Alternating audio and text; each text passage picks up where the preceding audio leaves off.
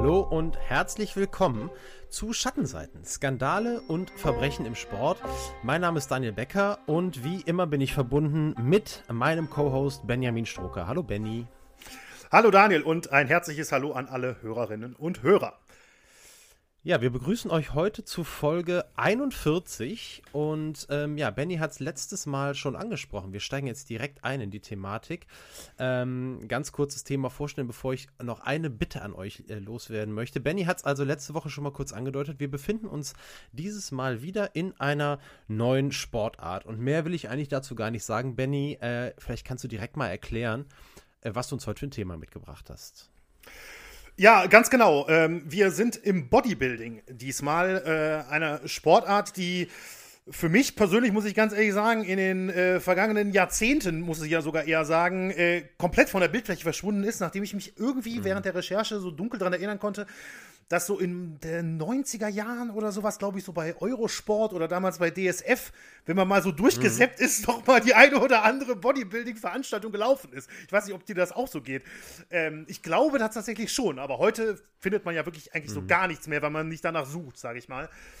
Naja, ich habe zumindest so Bilder im Kopf, wie die da so posierend irgendwo im Fernsehen sind. Irgendwoher hat man die ja.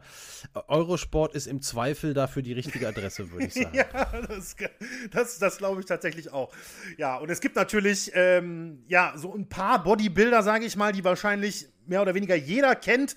In Deutschland sind das wahrscheinlich in erster Linie Arnold Schwarzenegger und Ralf Möller natürlich. Allerdings vor allem, durch ihre Leinwanderfolge danach, ne, und ihren Promi-Status sind sie ja dann zu Weltstars geworden, natürlich in erster Linie Schwarzenegger. Es gibt allerdings tatsächlich auch einige sehr, sehr grausame Schattenseiten, sage ich mal, in der Bodybuilding-Szene.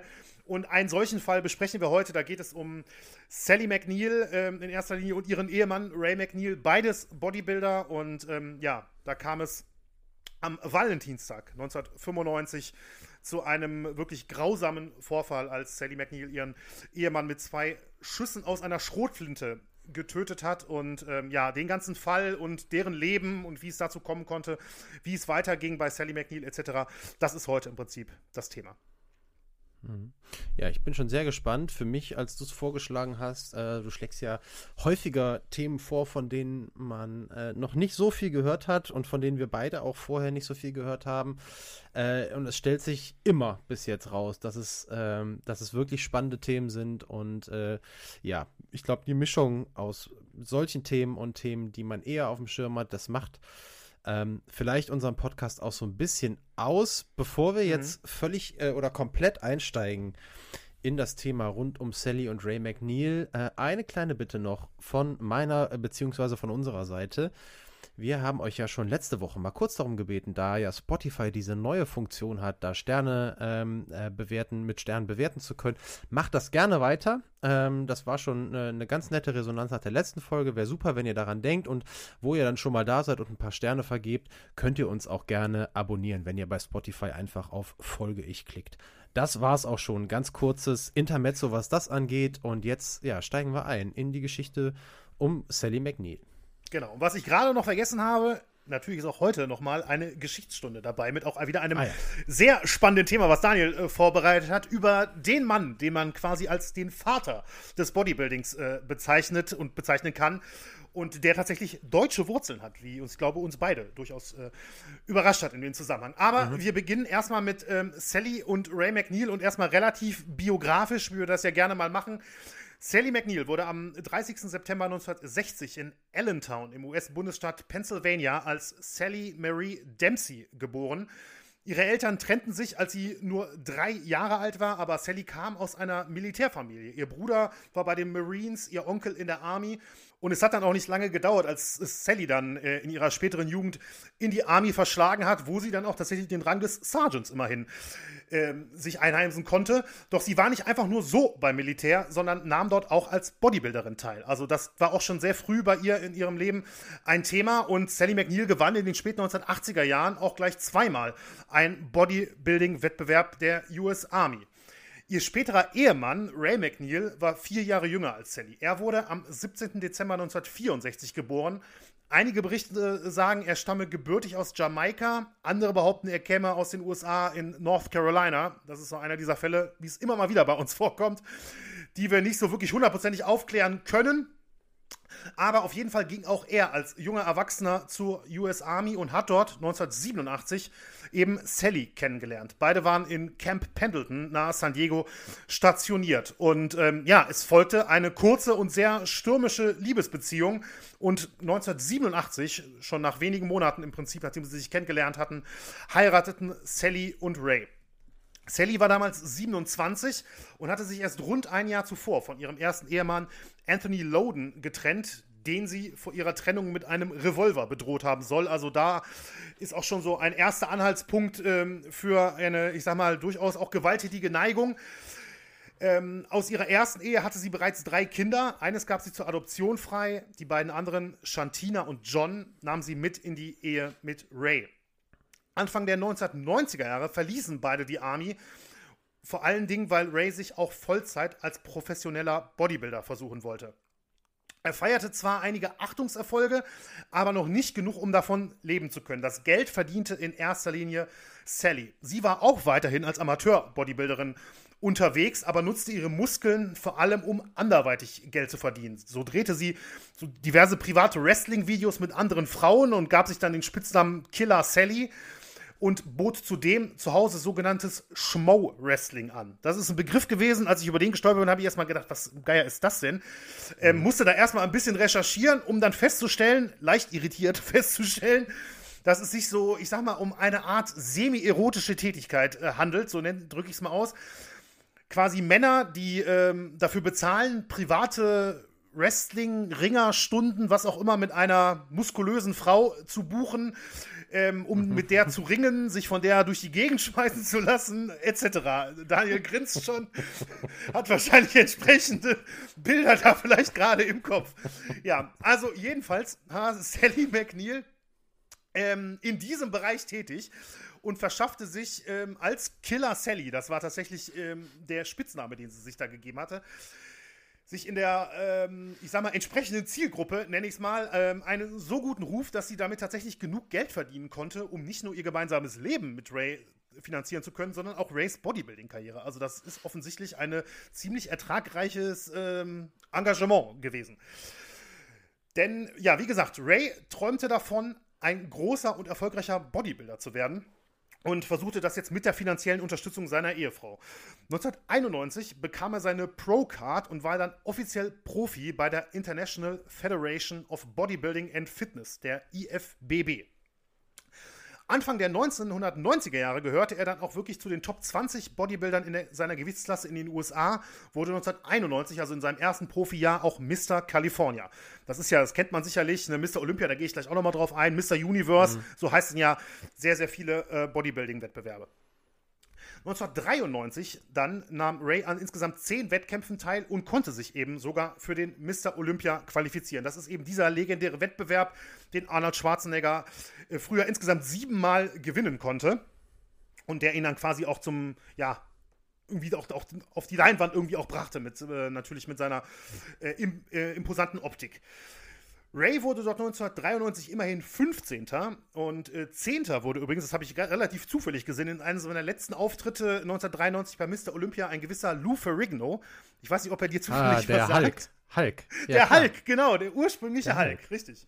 Ferrigno war nämlich in den 1970ern einer der größten Konkurrenten von Arnold Schwarzenegger und da auch bereits als Schauspieler erfolgreich. Er spielte eben in der gleichnamigen TV-Serie in den 70er und 80er Jahren eben auch aufgrund seiner beeindruckenden Physis, den unglaublichen Hulk, und bekam später, das werden vielleicht auch einige noch wissen, eine größere Nebenrolle in der Sitcom King of Queens, wo er sich selbst spielte. Ja, ne? Ja, genau. Ja. Also von daher, ich sag mal, für den einen oder anderen kommt dann vielleicht bei Schwarzenegger und Ralf Möller auch noch Lou Ferrigno dazu. Zumindest bei mir ist es tatsächlich so gewesen. Ja, ich habe da gar nicht mehr dran gedacht, aber schön, dass du es nochmal gesagt hast. Ja, ja, genau. Ja. Man kann also wirklich sagen, wie gesagt, Platz 15 bei Mr. Olympia, das ist schon ordentlich. Da nehmen jedes Jahr unterschiedlich viele Leute teil. Nicht wahnsinnig viele Leute. Ich glaube, damals waren es 21, wenn ich mich nicht irre. Aber man ist schon im Kreis der Elite unterwegs, wenn man da überhaupt teilnimmt. Das kann man sicher sagen. Und das war halt Ray McNeil 1993. doch schon eben auch wie viele Bodybuilder zuvor, die große Erfolge im Showbusiness hatten. Wie gesagt, Schwarzenegger habe ich als Beispiel genannt, aus deutscher Sicht dann, wie gesagt, auch noch Ralf Möller. Hat auch Ray McNeil tatsächlich 1994 damit begonnen, Schauspielunterricht zu nehmen. Allerdings wollte er sich zunächst als Stand-up-Comedian selbstständig machen. Ja, ich meine, klar, kann natürlich, also es ist zumindest eine Tätigkeit, sage ich mal, wo man vielleicht nicht sofort drauf kommen könnte in dem Zusammenhang, so drücke ich es mal aus. Jedenfalls trat Ray 1994 mehrfach kostenlos in einem Comedy-Club in der Gegend von San Diego auf, während Sally weiterhin für das Geld im Haus sorgte. Aber neben ihren Wrestling-Stunden, die sie immer noch gab, Wrestling-Stunden, ich nenne das mal in Anführungszeichen, trat sie aber auch weiterhin als Bodybuilderin an, wurde zum Beispiel bei den US-Meisterschaften, ja, so Anfang, Mitte der 90er, 93, 94 um den Dreh, 5. und 6. bei den Frauen in verschiedenen Gewichtsklassen, war also auch da wirklich, wirklich erfolgreich. Was aber eigentlich klingt, ja, wie, ja, ich weiß, Bilderbuch-Ehe ist vielleicht ein bisschen übertrieben, aber zumindest beide sind durchaus erfolgreich in dem, was sie machen, und hatten auch sich, ja, haben durchaus Eindruck gemacht, auch in der Bodybuilding-Szene. Es war allerdings hinter den Kulissen eine ganz andere Geschichte, denn hinter den Kulissen gab es in der Beziehung zwischen Ray und Sally seit Jahren bereits große, große Probleme, denn Ray McNeil soll mehrere Affären gehabt haben, es kam häufig zu Streit und infolgedessen auch zu häuslicher Gewalt. Mehrfach musste die Polizei anrücken, also es gibt mehrere Berichte darüber, dass Ray Sally auch geschlagen haben soll. Sie soll sich allerdings auch durchaus in diversen Bereichen auch gewehrt haben, hat allerdings auch mal eine einstweilige Verfügung gegen ihn zum Beispiel erlassen, ist dann aber nach relativ kurzer Zeit wieder zu ihm zurückgegangen. Mhm. Und Sally soll Ray auch seine Affären immer wieder verziehen haben, hat man gehört. Aber sie selbst hatte sich auch mehrfach nicht im Griff, um das mal vorsichtig auszudrücken. Ich habe da mal 2 Fälle jetzt besonders rausgepickt. Es sind später, vor allem im Laufe der genaueren Untersuchung der Umstände, als die Medien dann nach dem Tod von Ray McNeil stärker darauf eingestiegen sind, noch mehr Fälle öffentlich geworden. Aber so mal stellvertretend 2 Stück, zum Beispiel 1990 hatte Sally eine von Rays Affären bei einer Bodybuilding-Show getroffen und dort angegriffen. Sie prügelte so lange auf die Frau ein, bis sie gewaltsam getrennt werden mussten.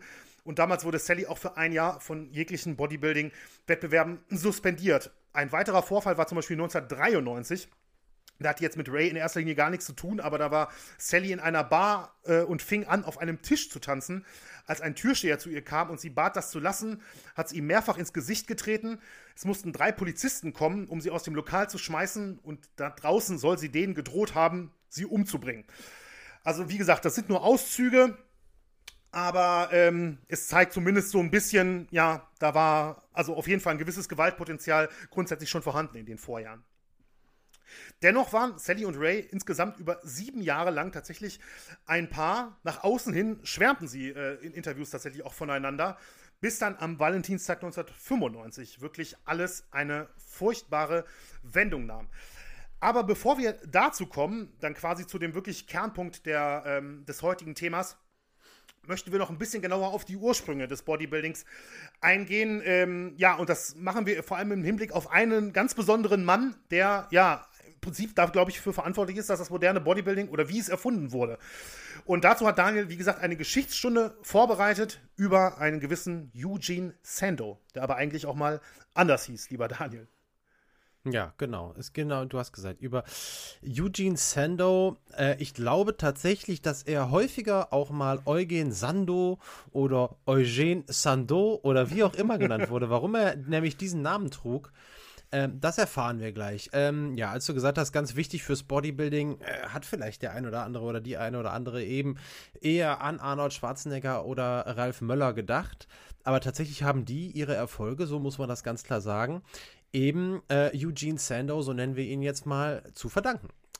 Der, und du hast das auch schon angedeutet, hieß eigentlich gar nicht Eugene Sandow, sondern Friedrich Wilhelm Müller. So, das ist auf jeden Fall mal ein ganz sportlicher Name und wer da Karriere machen will international, da kann man sich schon vorstellen, warum er dann irgendwann auf die Idee gekommen ist, sich mal einen anderen Namen zu geben. Aber ich glaube, euch geht's, wie es mir ging, weder den Namen Friedrich Wilhelm Müller, zumindest in diesem Kontext, Noch den Namen Eugene Sandow hat jemand von uns schon mal gehört. Heute gehört er sicherlich nicht mehr zu den bekannteren, aber er war eben sehr, sehr wichtig. Kurz ein paar biografische Daten. Er wurde am 2. April 1867 in Königsberg geboren. Du hast gesagt, Benny, dass Eugene Sandow deutsche Wurzeln hat. Damals Königsberg gehörte zu Ostpreußen. Insofern ist das natürlich auch nicht ganz falsch. Heute ist das der Bereich, ist das der im südlichen Rand oder im südlichen Bereich grenzt es an Polen, glaube ich, ist eine Exklave von Russland, also ein Gebiet, das zu Russland gehört, aber eben außerhalb des russischen Territoriums liegt, im Osten Europas, so wie wir das heute sagen würden. Tatsächlich auch mittlerweile unter einem anderen Namen. Es gibt noch eine ganz andere Zusammensetzung. Es ist also nicht, dass das Königsberg von früher in der Form existiert, heute so nicht mehr, ist eben alles ein bisschen anders aufgeteilt. Ja, und ja, Eugene Sandow, du hast es auch gesagt, er war, manchmal wurde er genannt, der Vater des Bodybuilding. Er war auf jeden Fall der Erfinder sozusagen dieser neuen Sportart. Und wenn man es so sieht und so betrachtet, haben eben dadurch Arnold Schwarzenegger, Ralf Möller, Lou Ferrigno und wer noch immer alles dabei war, letzten Endes tatsächlich ihren Erfolg oder ihre Erfolge ja auch Eugene Sandow zu verdanken. Seine Faszination für muskuläre Körper, wenn man das mal so sagen will, rührte schon von seiner Leidenschaft als Kind für den Zirkus mit ja damals den austrainierten Artisten, die eben ja eine extrem gute Körperbeherrschung natürlich hatten, aber eben auch damals schon sehr definiert in ihren Körpern waren und in ihren Muskelstrukturen. Und so begann er schon sehr, sehr früh selber damit, Gewichte zu heben und seinen Körper zu stehlen. Wäre es aber nach seinen Eltern gegangen, dann wäre seine Karriere tatsächlich ganz anders verlaufen. Die haben ihn nämlich zum Studium der Theologie nach Göttingen geschickt, wo einer seiner Brüder damals bereits Professor war. Doch Sandow interessierte sich deutlich mehr für Anatomie als für Theologie. Und das ist jetzt nicht nur irgendwie ein sprachliches Bild, denn er wechselte tatsächlich später zur Medizinischen Akademie nach Belgien, nach Brüssel. Und verbrachte dort allerdings auch sehr viel mehr Zeit damit, seinen eigenen Körper zu stellen, als eben Medizin zu studieren. Und weil er das eben nicht ewig vor seinen Eltern verheimlichen konnte und die sich irgendwann mal gefragt haben, wie läuft denn das Studium unseres Jungen da in Brüssel? Und die Antwort bekam, eigentlich läuft da gar nichts, strich ihm der Vater den Unterhalt und auf einmal war Sandow ja, von jetzt auf gleich auf sich alleine gestellt und musste sein eigenes Geld verdienen.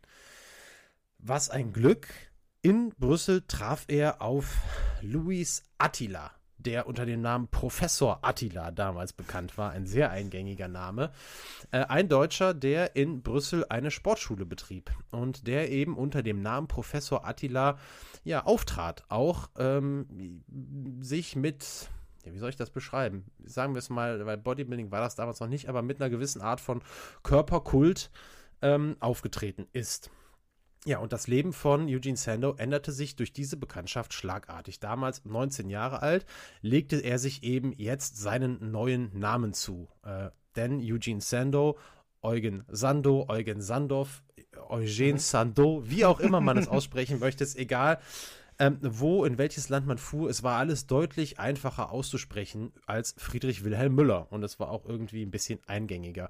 Der Name war nicht ganz zufällig gewählt, zumindest der Nachname nicht. Sandow mit V, also Eugene Sandow hinten mit W, Sandow mit V war der Mädchenname seiner Mutter. Ja, Sandow ging mit Attila, mit Professor Attila auf Tournee und führte seinen Körper in verschiedenen Städten in Europa vor. Und auf der Bühne ja, stemmte er normale Gewichte, stemmte aber auch teilweise lebende Gewichte, tatsächlich sogar teilweise auch mal ein Pferd auf der Bühne. Und er ließ Ketten sprengen durch Anspannung seiner Brustmuskulatur und all solche verrückten Sachen. Aber irgendwann stellte er fest, dass die meisten A's und O's aus dem Publikum immer dann kamen, wenn er nicht eben mit Gewichten hantierte, sondern wenn er seinen Körper in verschiedenen Posen so in Szene setzte, dass eben die einzelnen definierten Muskelgruppen ganz imposant hervortraten. Und im Prinzip war das eigentlich die Geburtsstunde des modernen Bodybuilding. So kann man das sagen. Denn das ja, stellte sich einfach als viel, viel interessanter für die Zuschauer da als dieses reine Gewichtestemmen. Woran sich Sandow orientierte mit seinem angestrebten und auch recht schnell erreichten Körperbild, das war eben an antiken Helden. Jeder kennt ja diese antiken Heldenfiguren, die man, ja, was weiß ich, heute noch in Museen betrachten kann oder wie auch immer.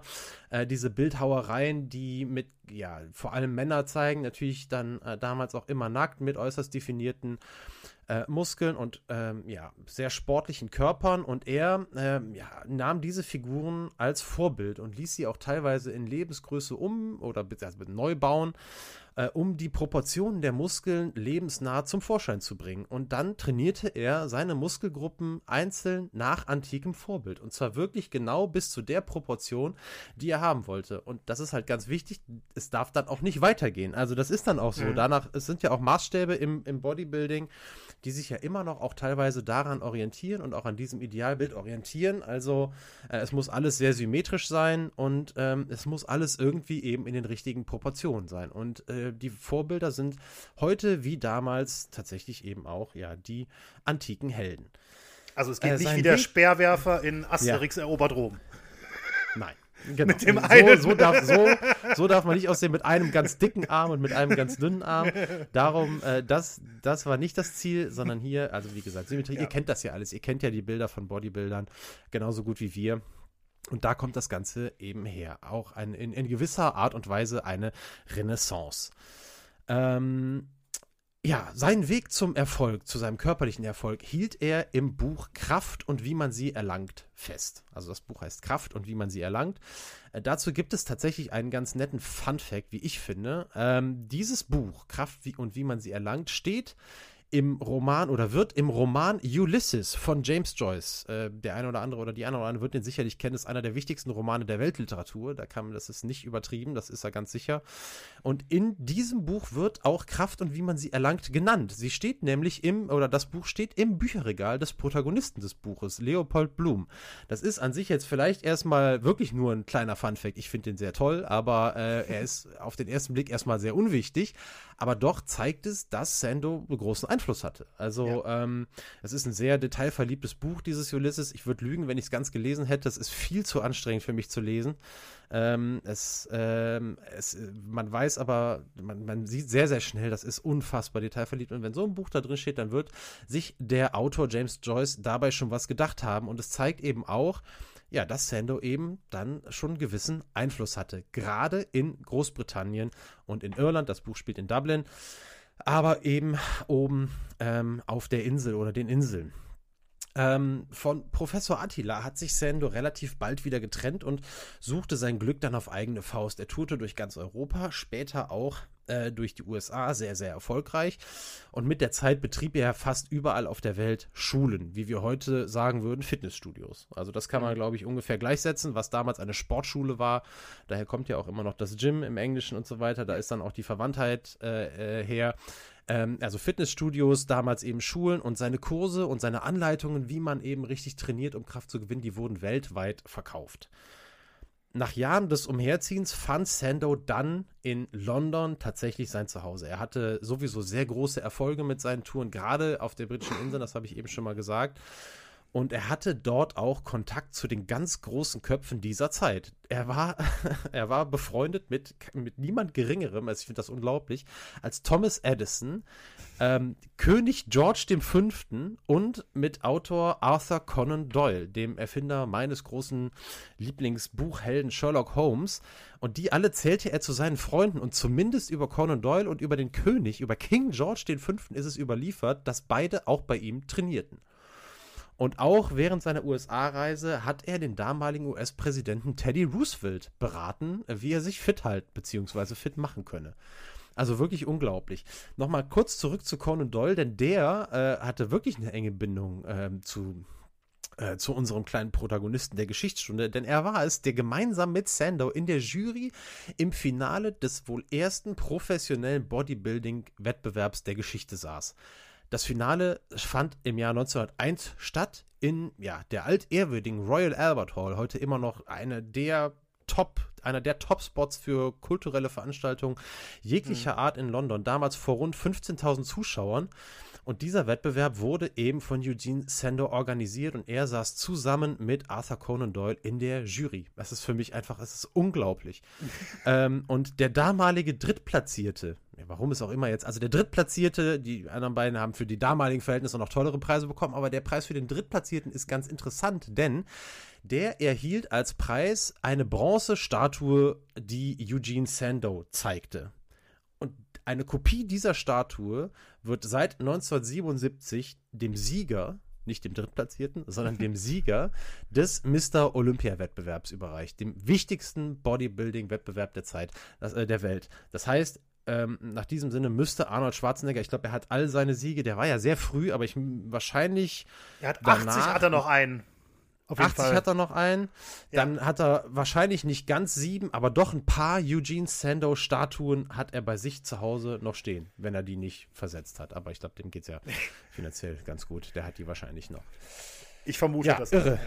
Also, irre. Diese Statuen von Eugene Sandow bis heute dabei, damit hätten wir die Brücke in die Gegenwart geschlagen und wissen, ohne Friedrich Wilhelm Müller, um nochmal den alten Namen ins Spiel zu bringen, hätte es das Bodybuilding, wie wir es heute kennen, nicht gegeben. Bevor ich jetzt wieder an dich übergebe, Benny, ein paar Worte noch zu seinem Tod. Er starb nämlich im Jahr 1925 mit nur 58 Jahren. Und tatsächlich rankt sich um sein Ableben auch ein Mythos, der sich bis heute hält. Er soll versucht haben, nach einem Unfall ein Auto aus einem Graben zu stemmen, um ein Kind zu retten. Das aber überstieg sogar seine Kräfte und von dieser Aktion, von dieser Anstrengung soll er sich nie richtig erholt haben und starb schließlich an einem Blutgerinnsel im Gehirn. Das ist der Mythos. Der passt natürlich wunderbar zu dem Leben. Sehr viel wahrscheinlicher, so ist es an manchen Stellen zu lesen, soll als Todesursache eine Syphiliserkrankung gewesen sein, die damals noch nicht heilbar war. Er soll gegen Ende seiner Ehe, die sehr lange andauerte, untreu gewesen sein, was wohl der Grund dafür war, dass seine Witwe ihn schlicht und ohne Grabstein in London beisetzen ließ. Aber im Jahr 2002 wurde ein schwarzes Marmorgrabmal errichtet und Ende 2007 wurde das von Sandows Urenkel durch einen massiven Stein ersetzt. Man kann Sandows Grab also heute in London besuchen. Und viele Leute tun das auch. Viele Fans der Bodybuilding-Gemeinde und Angehörige der Bodybuilding-Gemeinde, ja, ich will jetzt nicht sagen pilgern dahin, aber doch, Sandow ist nicht vergessen. Es gibt sogar so etwas wie einen virtuellen Grabstein. Das ist auch unglaublich. Das habe ich noch nie gehört, dass es sowas gibt. Es gibt eine Seite für virtuelle Grabsteine, an denen Fans Danksagungen hinterlassen können. Und so ein virtuelles Grab gibt es auch von Eugene Sandow. Und ich habe mal nachgeschaut. Der letzte Eintrag ist gerade mal einen Tag alt. Also, Eugene Sandow wird bis heute von der Bodybuilding-Gemeinde verehrt und damit schließen wir diese kleine Geschichtsstunde ab und ich glaube, Benny, wir spielen ein kleines bisschen Musik ein. Ja, das machen wir auch sofort, aber wenn du erlaubst, also ich bin wirklich absolut fasziniert, habe ich dir jetzt gerade zugehört, was für eine Geschichte wirklich, Eugene Sandow, und der ist ja nicht nur, im Prinzip nicht nur der Begründer des Bodybuilding, sondern du hast es ja im Prinzip indirekt auch gesagt, im Prinzip ja eigentlich auch der Begründer von Fitnessstudios, sag ich mal, so im Endeffekt, ja, in gewisser Weise zumindest. Naja, die gab's schon vorher, also wenn wir hier seinen Professor Attila, habe ich also ja gesagt, der hat den in der Sportschule kennengelernt, der hatte schon vorher sowas, aber dieses wirkliche, also früher, das war ja, wir wollen jetzt nicht zu tief reingehen, also das ist ja auch, teilweise sind diese Leibesübungen, ich sage den Begriff jetzt bewusst, auch politisch aufgeladen, es gibt ja noch die Geschichte, das geht dann weiter bis zu Turnvater Jahn, allerdings dann alles deutlich später, aber deswegen, ich will das jetzt alles nicht auch in einen Topf werfen, aber um mal den grundsätzlichen Unterschied mal darzustellen, Sport und das Stellen des Körpers zum Zwecke des Gesundseins und zum Zwecke der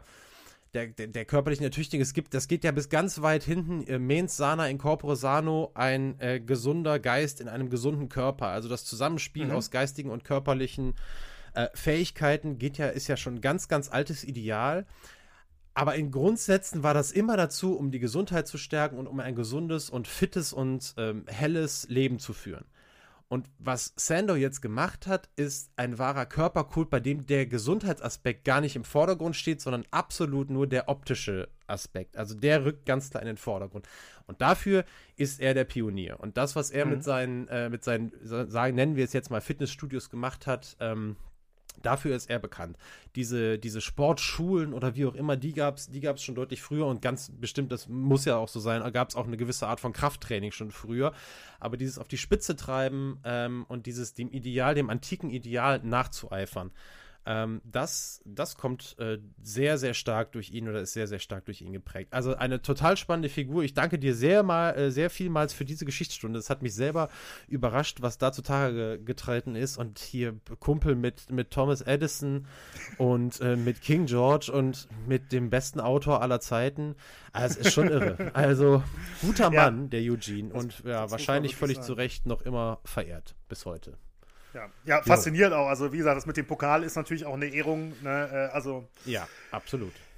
Wer das bekommt, also da weiß man natürlich, was für einen Stellenwert man in seinem Sport auch 100 Jahre später noch hat. Ne? Und da noch der Hinweis, wenn ihr in die Shownotes guckt, ist tatsächlich ein Link, der zu Wikipedia führt, wo tatsächlich ein kurzes Video zu sehen ist von Eugene Sandow posierend auf der Bühne von 1894. Also Wahnsinn. Sicherlich eines der ältesten Sportvideos, die man so finden kann, vermute ich jetzt mal einfach mal so spontan. Mhm. Und da kann man dem guten Herrn einmal bei seinem Bodybuilding auf der Bühne mal kurz zuschauen. Ich glaube, es sind so 30, 40 Sekunden oder so. Ne? Mhm. Ja. Also wirklich faszinierend. Alles klar. Dann ein bisschen Mucke und dann melde ich mich nochmal wieder mit einer kurzen Zusammenfassung von dem, was Benny uns eben erzählt hat, denn gleich steigen wir ja wieder ein ins Jahr 1995 und dann geht's im negativen Sinne zur Sache, um es mal so zu sagen. Bis gleich. Ganz genau. Bis gleich.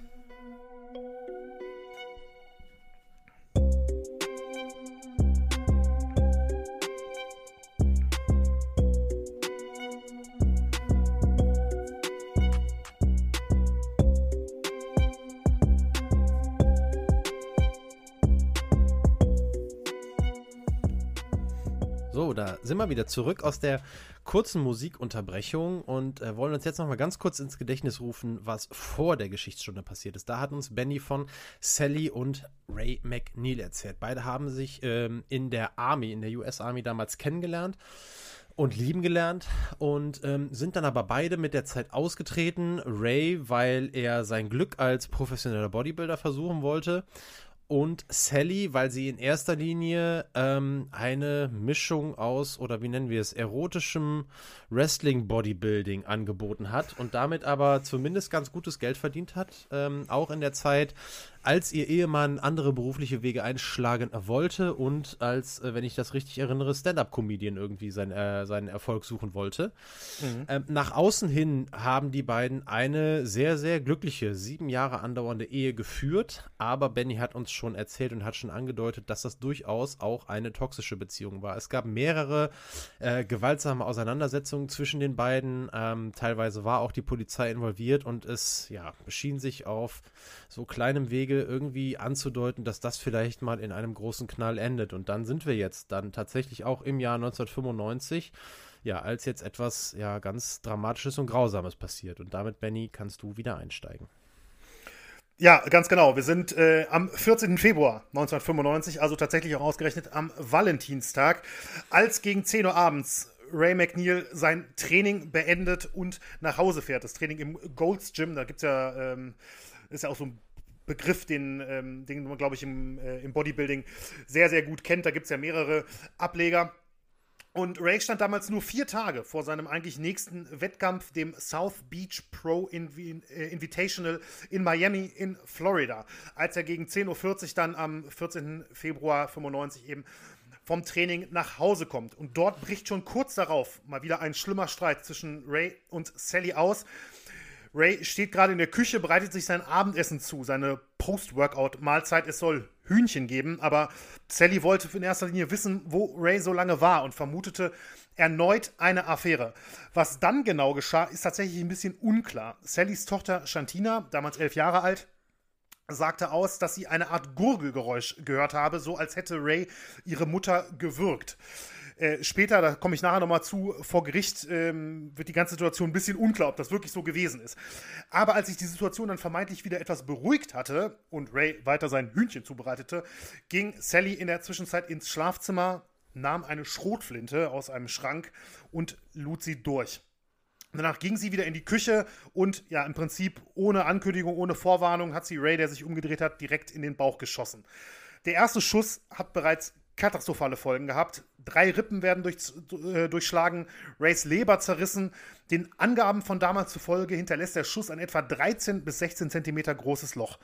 Später wird klar, Bauchspeicheldrüse, Nieren, Nebennieren und die Bauchvene sind durch den Schuss quasi zerfetzt. Allein dieser Schuss wäre so gut wie sicher tödlich gewesen. Doch Sally geht erneut ins Schlafzimmer, lädt die Schrotflinte nochmal durch, kommt wieder in die Küche und schießt dann dem schwer verletzten Ray diesmal sogar ins Gesicht. Dieser Treffer zertrümmert seinen Kiefer, auch seine Zunge ist, Daniel guckt so ein bisschen, ich hätte vielleicht vorher mal kurz ankündigen sollen, dass es jetzt ein bisschen drastisch wird. Aber auch dieser Treffer war tatsächlich noch nicht direkt tödlich. Mit im Haus war neben Sallys Tochter Shantina auch ihr Sohn John, 9 Jahre alt. Beide laufen nach den Schüssen schreiend aus dem Haus. Einer von beiden soll gerufen haben, oh mein Gott, meine Mutter hat meinen Vater erschossen. Sally ruft danach tatsächlich selbst die Polizei. Sie deckt den vor Schmerzen stöhnenden Ray mit einer Decke zu und geht nach draußen. Dann reichte sie einem Nachbarn das Gewehr, sagt, dass Ray sie geschlagen habe und wartet auf die Polizei. Der Nachbar soll noch gehört haben, wie Sally murmelte, ich wollte doch nur, dass er mich in Ruhe lässt. Als die Polizei eintrifft, finden die Einsatzkräfte Ray noch lebend vor.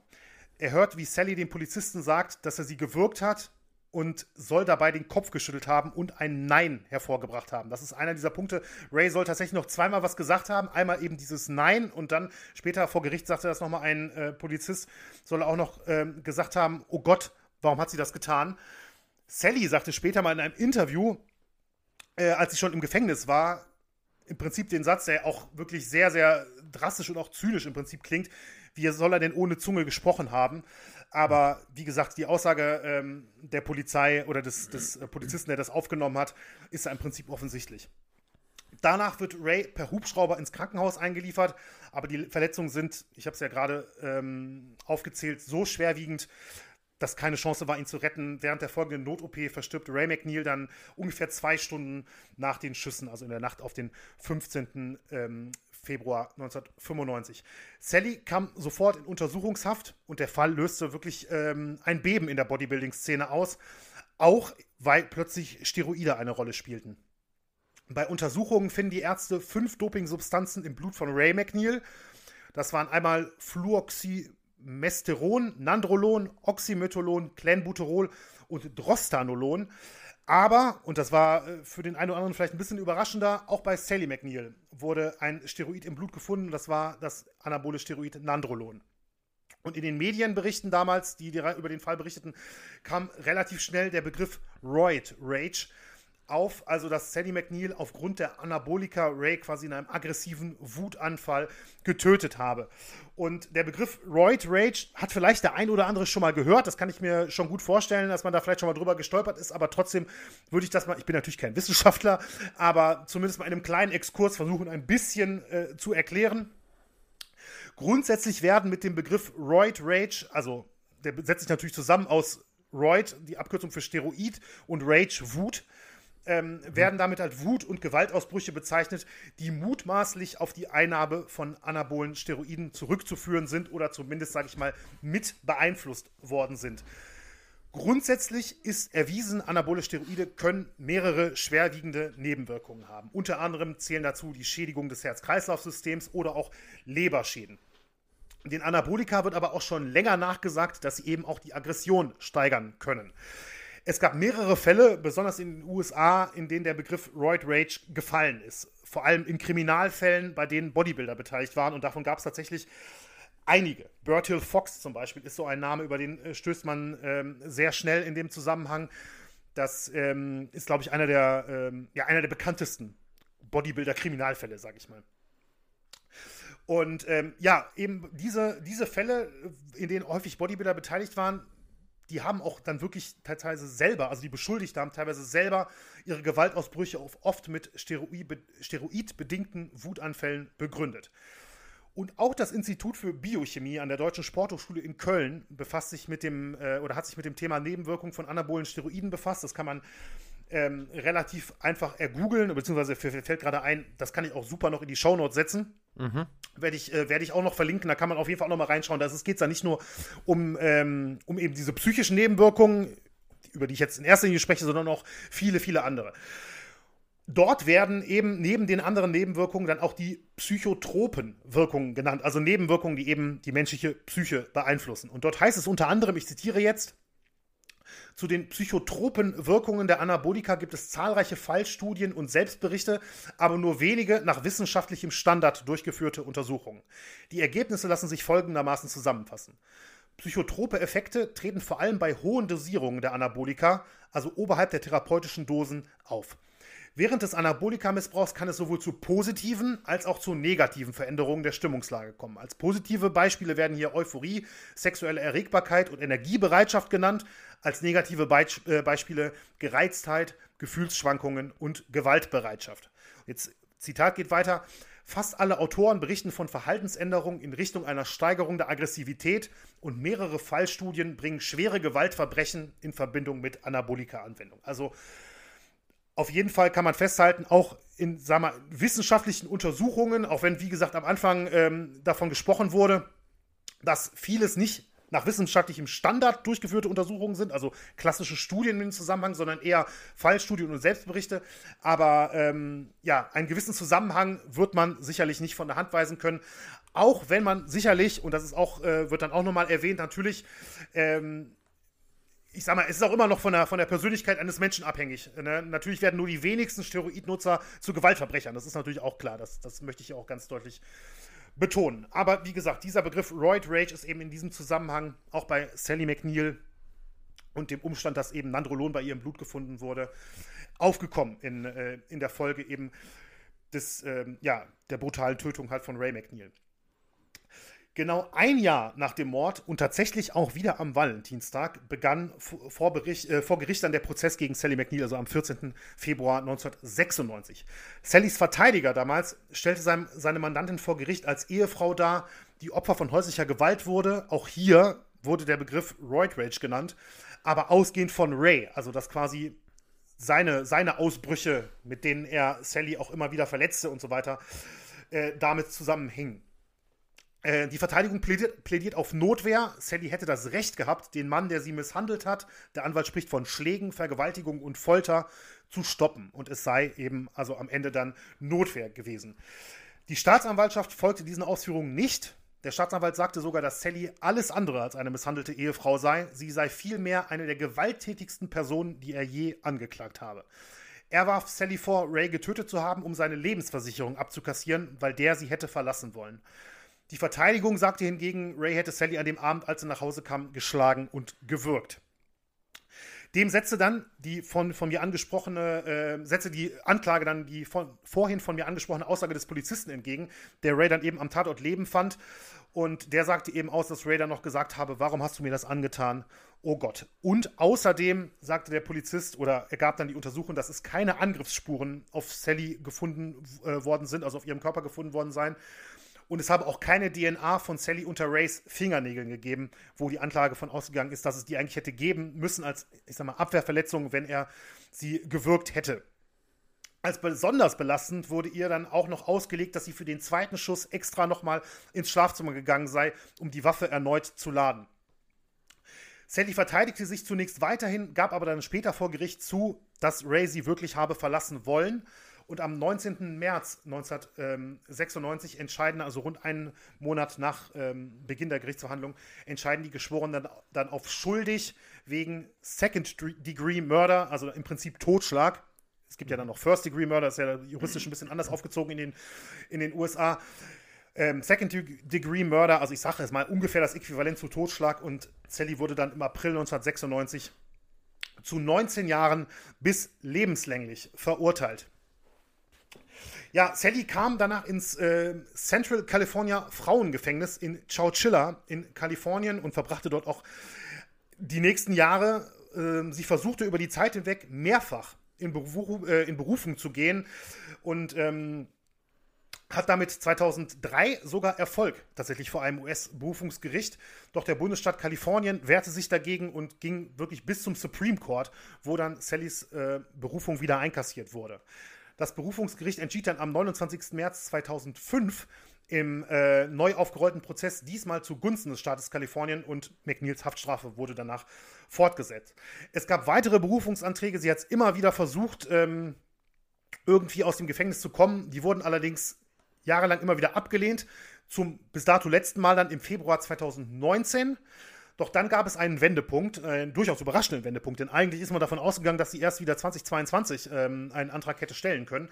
Aber am 29. Mai 2020 entschied dann die Strafvollzugsbehörde überraschend, dass Sally McNeil doch auf Bewährung raus darf. Das heißt, sie ist heute eine freie Frau in den USA, sie ist 61 Jahre alt, aber es ist tatsächlich, ich habe versucht, da auch noch zu recherchieren in dem Zusammenhang, aber es ist wirklich unklar, was sie genau macht, wo sie genau lebt. Interviews, die sie während ihrer Zeit im Gefängnis gegeben hat, legen nahe, dass sie, also sie sagte, sie wird, wenn sie rauskommt, zu alt sein, um weiter an Wettbewerben teilnehmen zu können, was Bodybuilding angeht, aber sie wird nicht zu alt sein, um selbst ihren Körper in Form zu bringen oder weiter in Form zu halten. Mhm. Also kann man davon ausgehen, dass sie wahrscheinlich weiterhin in irgendeiner Form sportlich aktiv ist, aber sie hat sich im Prinzip komplett aus der Öffentlichkeit zurückgezogen, jetzt mit, wie gesagt, aktuell 61 Jahren. Ja, das ist im Prinzip die Geschichte von Sally und Ray McNeil, die dann eben, wie gesagt, an dem Valentinstag 1995 diesen unglaublich drastischen, auch negativen Höhepunkt nahmen. Und ich muss wirklich sagen, das war für mich so, ich meine, wir haben ja jetzt schon einige Themen vorbereitet, das war so stellenweise wirklich so ein Ding, wo ich dachte so, das ging schon. Da lief es dir schon kalt den Rücken runter an diversen Punkten, fand ich. Ja, das ging mir beim Zuhören, und ich bin sicher, das ging vielen, die uns zugehört haben, auch so. Du hast es ja auch dann recht detailliert geschildert. Auch gerade der Punkt, dann nochmal wieder hochzugehen und die Waffe nochmal zu laden. Ich muss sagen, ich versuche gerade oder habe gerade versucht, in meinem Schattenseitenarchiv in meinem Kopf zu stöbern. Mir war, als hätten wir irgendwo schon mal so einen Fall gehabt, den auch du vorgetragen hast, wo es auch irgendwie so war, dass es um Mord ging und auch dann jemand nachher nochmal ein zweites Mal irgendwie nochmal auf Nummer sicher gegangen ist. Ich hoffe, es gibt vielleicht ein paar Hörerinnen oder Hörer, die sich da viel besser erinnern als ich. Irgendwie ist es ganz dunkel in mir. Es könnte vielleicht Mark Rogowski gewesen sein. Ich bin jetzt auch nicht mehr so hundertprozentig sicher, aber ist der nicht auch nochmal irgendwie in den Kofferraum gegangen und hat nochmal irgendwie Ja, das kann sein, dass das Rogowski war. Jetzt sind wir auf die Mithilfe unserer Hörerinnen und Hörer angewiesen, ja, die uns da vielleicht nochmal auf die Sprünge helfen sollen. Nee, aber jetzt mal nochmal zurück dazu. Ja. Das ist natürlich ein ganz furchtbarer Fall. Wir haben vorher auch gesprochen, Benny. Wir beenden das Ganze ja immer im Prinzip eigentlich mit einer kleinen Diskussion. Und bei solchen Fällen denkt man sich auch immer, okay, das ist gar nicht so leicht, da eine Diskussionsfrage zu finden. Ja. Mir ist aber tatsächlich jetzt, während du gesprochen hast, noch was gekommen, dass das jetzt auch weggeht von diesem grausamen Mord oder in diesem Fall dann Totschlag, wie es dann bewertet wurde, wie auch immer, von diesem grausamen Verbrechen auf jeden Fall, sondern sich noch mal ein bisschen mehr mit der Sportart beschäftigt. Denn wir haben ja hier auch Einfluss von Drogen / Dopingmitteln besprochen. Jetzt gar nicht, wie wir das sonst mal machen in Schattenseiten. Dass das schon im Prinzip, das wird jetzt blöd, aber dass das der Skandal der Sache ist, sondern hier ging es ja jetzt deutlich darüber hinaus oder war ein ganz anderer Fokus. Aber ich habe mich, während du das erzählt hast, mal so ein bisschen gefragt, woran liegt das eigentlich, dass das Bodybuilding heute eigentlich fast vollständig von der Bildfläche verschwunden ist. Das gibt's weiterhin, aber zumindest in der öffentlichen Wahrnehmung, ich sage jetzt mal Deutschland, Europa, das spielt als Sportart, nennen wir es mal so, ja überhaupt gar keine Rolle mehr. Und da vielleicht mal so ein bisschen, vielleicht können wir mal drüber sprechen, was wir so denken. Der erste Gedanke, der mir gekommen ist, war nämlich der, um jetzt mal zu erklären, worauf ich eigentlich hinaus will. Es gibt ja fast keine Sportart, die so dopingbehaftet ist wie das Bodybuilding, weil das ja der ganz klassische Einsatzbereich von Dopingmitteln ist. Also, ne? Also das ist ja der ganz klassische Einsatzbereich von Dopingmitteln, ist ja die Stärkung der Muskeln, ja? In ganz vielen, das sehen wir bei den ganzen Sprintern, das, was du gerade gesagt hast, zum Beispiel Clenbuterol ist mir auch noch im Begriff, das hatten wir ja auch schon mal, das ist ein ganz klassisches Dopingmittel, aber eben auch diese ganzen Mittel, die dazu dienen, die Muskeln zu vergrößern, die Muskeln zu stärken. Und wenn das einzige, normalerweise müssen ja Athleten noch drauf gucken, dass zum Beispiel die Ausdauerfähigkeit der Muskeln nicht leidet und es nicht nur auf jetzt Größe und Masse ankommt, sondern eben auch eine gewisse Ausdauerfähigkeit oder irgendeine spezifische Art von Belastung, die diese Muskeln noch aushalten müssen.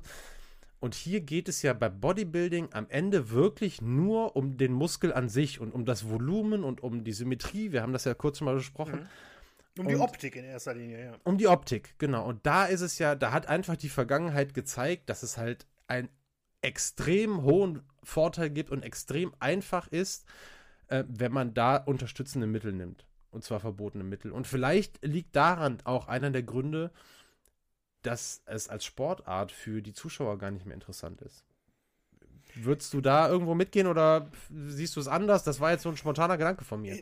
Also es kann durchaus sein. Ich muss natürlich jetzt fairerweise sagen, ich habe natürlich jetzt, wie du sicherlich auch oder auch viele Zuhörerinnen und Zuhörer, wenig Wissen über die allgemeine Entwicklung, sage ich mal, des Bodybuilding-Sports über die vergangenen Jahrzehnte. Ne? Aber wenn man es jetzt heute mal, ich habe natürlich auch diverse Artikel gelesen, jetzt in der Vorbereitung auf diese Folge, die direkt auf wirklich so Kraftsport- und Bodybuilding-Seiten, gerade auch in den USA, Webseiten geschrieben worden sind, wo zum Beispiel dann auch so in so einem Nebensatz quasi so Sachen fielen, als dann zum Beispiel klar wurde, so, also bei Ray wurden dann eben diese 5 Substanzen im Blut entdeckt, ne? Da fällt dann in so einem Nebensatz so, was irgendwie auch logisch war, weil er 4 Tage vor dem nächsten Wettbewerb stand oder so. Also das wird dann gar nicht so wirklich in Frage gestellt. Oder so den Eindruck hatte ich zumindest. Wie gesagt, ich bin jetzt sicherlich auch ein bisschen mit gefährlichem Halbwissen unterwegs. Und dazu kommt noch, so dass ich stößt dann teilweise über Bilder, ne, also das sind auch teilweise Fotos oder dann auch allgemein auf der Seite, ne, dass du plötzlich irgendwo eine Anzeige vielleicht siehst oder so. Das sind ja dann teilweise schon Körper, die sehen ja auch einfach gar nicht mehr normal aus, sage ich mal. Ne? Also wenn ich jetzt zum Beispiel Arnold Schwarzenegger als ganz prominentes Beispiel, den hat vielleicht, könnte ich mir gut vorstellen, dass den auch jemand mal mal ein Foto von dem gesehen hat, wie er als Bodybuilder ausgesehen hat, ne, in den 70er Jahren oder sowas. Das ist halt so ein riesiger Schrank, ne? Natürlich mit Wahnsinnsmuskeln, aber das sah jetzt zumindest für meine absolut ungeschulten Augen nicht vollkommen unrealistisch aus. Ne? Also man konnte, glaube ich, schon den Eindruck haben, dass man so einen Körper kriegen kann. Oder wenn man sich dieses Eugene Sandow-Video anguckt, der sieht ja relativ normal aus. Also weißt du, was ich meine? Natürlich, ich sehe aus wie so ein Pudding, natürlich sehe ich, ne? Aber im Vergleich zu dem natürlich...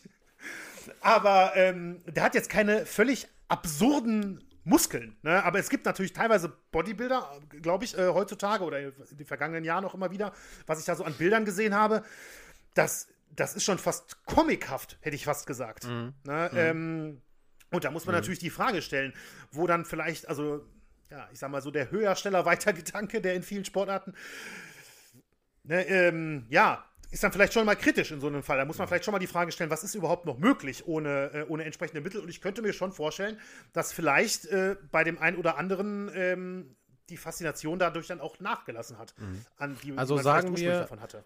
Weißt du, was ich meine? Sagen wir, ja, ich weiß total, was du meinst. Sagen wir, Doping ist oder das, was damit erreicht wird und wo sind da Grenzen, das oder eine Nachvollziehbarkeit, vielleicht können wir es auch so zusammenschreiben.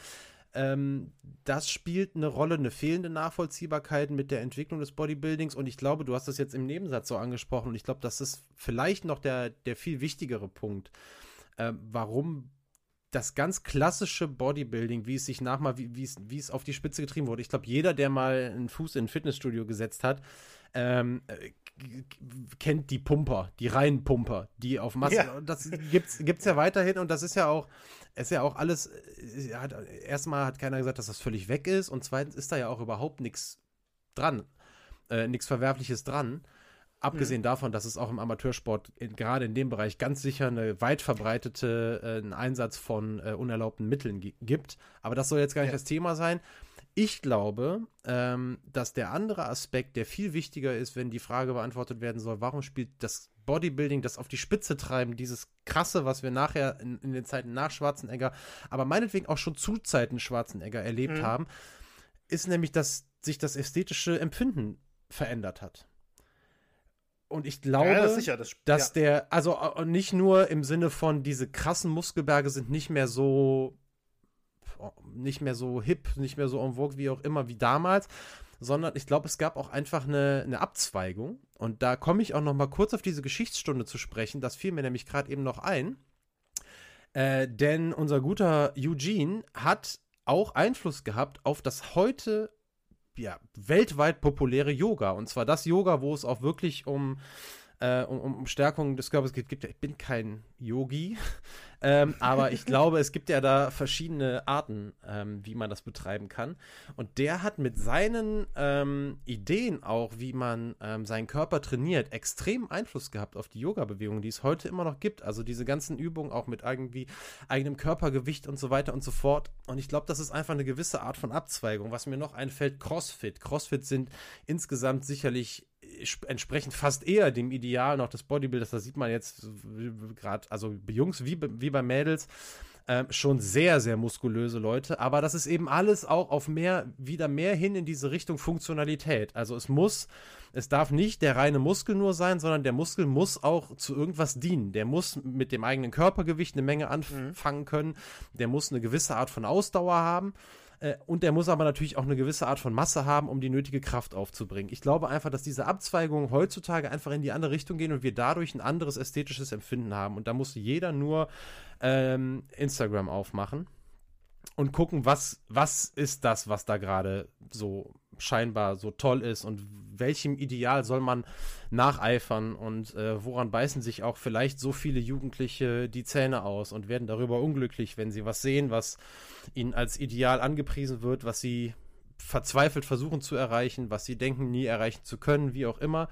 Da sehen wir ein Ideal, das nicht mehr dem des Bodybuilders oder der Bodybuilderin von damals entspricht, sondern viel eher in diese sehr extreme Fitnessrichtung geht. Und ich glaube, das hat das Bodybuilding absolut abgelöst, was jetzt, würde ich mal behaupten, aus rein sportwissenschaftlicher Sicht sicherlich der bessere Sport ist, also der gesündere Sport. Also da ist auch eben sehr viel Cardio immer mit drin und so weiter und so fort und setzt teilweise einfach auch einen anderen Fokus, ist halt einfach Zeitgeist, dass vielleicht auch das Bodybuilding einfach aus der Mode gefallen ist. Und Doping mag seinen Teil wie so häufig dazu beigetragen haben, wobei wir ja auch schon so oft jetzt über Doping auch gesprochen haben und wir ja doch auch immer wieder Zweifel daran geäußert haben, ob Doping wirklich dazu beiträgt, dass die Leute sich vom Sport abwenden. Wir sind beide auch immer noch Radsportfans. Das stimmt. Und ich muss natürlich fairerweise auch sagen, ich weiß nicht, vermutlich geht es dir genauso, ich kann jetzt auch wirklich einfach so gar nichts über den möglichen Anti-Doping-Kampf im Bodybuilding sagen oder so. Also da habe ich einfach gar keinen. Ich kann dir sagen, dass getestet wird im Bodybuilding-Bereich seit, und zwar, das habe ich zufälligerweise gelesen, war Ralf Möller der erste nach IOC-Regeln getestete Mr. Universum. Du hast recht, jetzt fällt es mir auch ein. Ja, ganz genau, ja. Ganz genau, richtig. Also zumindest gibt es da auch Kontrollen. Ja. Die werden auch ganz sicher nicht eingestellt worden sein seit damals. In dem Zuge fällt mir das ein mit Ralf Möller. Ansonsten so eine Art richtigen Anti-Doping-Kampf kann man das wahrscheinlich dann nicht nennen, aber die unterliegen eben auch öffentlichen Regeln. Das ist ja, da ist ja alles, was irgendwie offiziell als Wettbewerb ausgeschrieben wird, muss ja, zumindest wenn es wahrscheinlich, ich weiß nicht, ob es die Regel ist, aber wahrscheinlich, wenn es irgendwo Preisgelder gibt oder was auch immer oder irgendwas professionell betrieben wird, dann müssen eben auch Testungen vorgenommen werden. Und Ralf Möller war der erste Mr. Universum, der nach diesen Regeln getestet wurde. So, haben wir doch noch ein bisschen was gequatscht. Ihr könnt uns gerne an schattenseiten.podcast@gmail.com schreiben, warum ihr denn glaubt, dass vielleicht Bodybuilding nicht mehr so populär ist. Der ein oder andere oder die eine oder andere wird es vielleicht auch einfach wissen. Vielleicht Dinge wissen, die wir nicht wissen. Falls ja, erleuchtet uns bitte und gerne. Und ihr wisst ja mittlerweile auch, wenn wir dann so Rückmeldungen kriegen, wir kriegen ja glücklicherweise sehr viele und teilweise sehr detailliert und dann gehen wir da auch sehr, sehr gerne in der nächsten Folge oder bevor wir in das nächste Thema einsteigen, nochmal drauf ein. So, ganz genau. Dir erstmal vielen Dank, Benni. Das war ein sehr spannendes Thema, von dem ich vorher nie gehört habe. Ich bin sehr froh, dass du damit um die Ecke gekommen bist. Auch die Geschichtsstunde hat mir sehr viel Spaß gemacht. Arthur Conan Doyle erscheint wieder einmal in einem neuen Licht für mich. In einer Jury bei einem Bodybuilding-Wettbewerb habe ich den nun wirklich nicht vermutet. Ja. Aber ja, es war sehr, sehr schön, sich auch damit auseinanderzusetzen. Ja, das freut mich auf jeden Fall. Und Daniel, ja, zu guter Letzt möchte ich natürlich nicht verpassen, dir zumindest noch die Frage zu stellen, wo geht's denn in 2 Wochen ungefähr hin? Mhm. Also, keine neue Sportart. Es geht wieder in die Leichtathletik. Thema verraten wir natürlich noch nicht. Ich kann aber so viel vorwegnehmen. Das Interview hat noch nicht stattgefunden, aber es ist für jetzt in einer Woche terminiert und ich bin sehr guter Dinge, dass das auch klappt. Wir dürfen uns freuen auf für mich eine der besten Gesprächspartnerinnen, die man in der Leichtathletik oder aus der Leichtathletik-Szene überhaupt haben kann, deutschlandweit. Sehr eloquent, sehr schlau, zu sehr vielen Dingen sehr viele ja, schlaue Sachen zu sagen. Wer das ist, verrate ich noch nicht, aber auf jeden Fall auf die Interviewpartnerin nächste Woche könnt ihr, oder in der nächsten Folge könnt ihr euch freuen und das Thema insgesamt sicherlich ein bisschen bekannter als das heute behandelte Thema, aber auch schon ein bisschen was her, sodass es die Jüngeren von euch vielleicht auch noch nicht gehört haben. Also es lohnt sich auf jeden Fall mal wieder auf Spotify oder Apple Podcasts oder wo auch immer ihr uns hört, mal wieder reinzuschauen in 2 Wochen. Ihr könnt auch auf diese kleine Klingel drücken bei Spotify, dann werdet ihr direkt benachrichtigt, wenn ein neuer Podcast von uns rauskommt. Das kann man auch machen. Gut, super. Dann hören wir uns in 2 Wochen wieder. Dir vielen, vielen Dank, Benny. Es hat sehr viel Spaß gemacht. Wir sind heute deutlich kürzer als sonst, ist aber auch mal nicht schlecht. Haben wir da auch mal ein bisschen Variation drin. Und ich freue mich schon aufs nächste Mal. Vielen Dank und ja, bleibt uns treu. Vielen Dank fürs Zuhören. Bis bald.